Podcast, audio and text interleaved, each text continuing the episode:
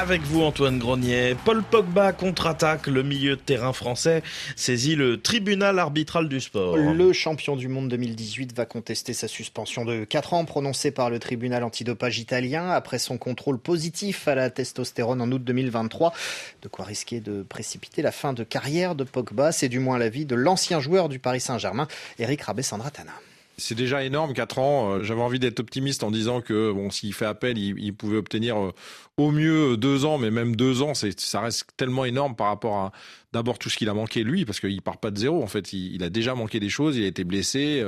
C'est toutes ces histoires extrasportives qui le mine forcément physiquement et qui certainement joue aussi inconsciemment dans ses blessures.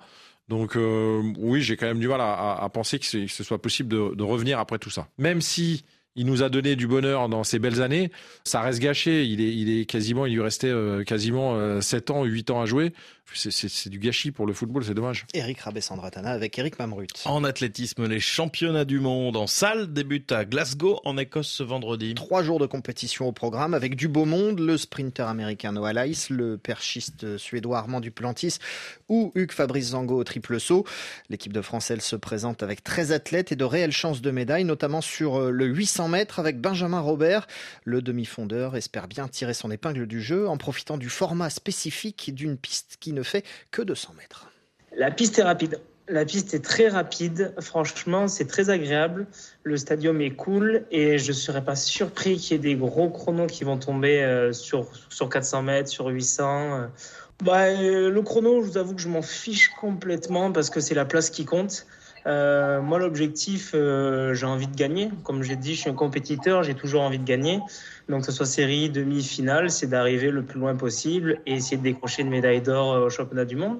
En tout cas, c'est ce que j'ai envie de faire pour ce championnat. Benjamin Robert avec Frédéric Sutto. Le Français entrera en lice en fin de matinée dans la 5e et dernière série du 800. Des mondiaux indoor pour préparer les Jeux Olympiques de Paris qui démarrent dans un peu plus de 4 mois et dont le village a été inauguré hier. Les clés ont été symboliquement remises hier au comité d'organisation. Plus de 14 000 athlètes et encadrants vont y dormir durant les Jeux Olympiques et tout a été étudié dans les moindres détails pour faciliter au maximum la vie des futurs participants, comme l'explique l'ancienne judoka Gevry Zeman, membre de la commission des athlètes au comité d'organisation.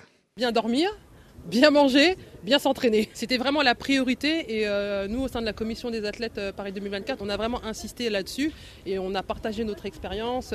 Essayer aussi situer l'immeuble France à un endroit stratégique, pas trop loin de la restauration, pas trop loin des transports, pas trop loin des lieux d'entraînement. Parce que s'il faut marcher ou faire tout village pour aller manger, c'est un peu, je vous le dis, franchement c'est relou, je vous dis la vérité. Qui plus est, lorsqu'on pratique un sport à catégorie de poids, qu'on est au régime, donc c'est pas évident, donc vaut mieux avoir des accès assez rapides. Gevry Zeman avec Christophe Diremzian. Le village olympique ouvrira officiellement ses portes le 18 juillet. Antoine Grenier pour le Journal des Sports. Merci beaucoup.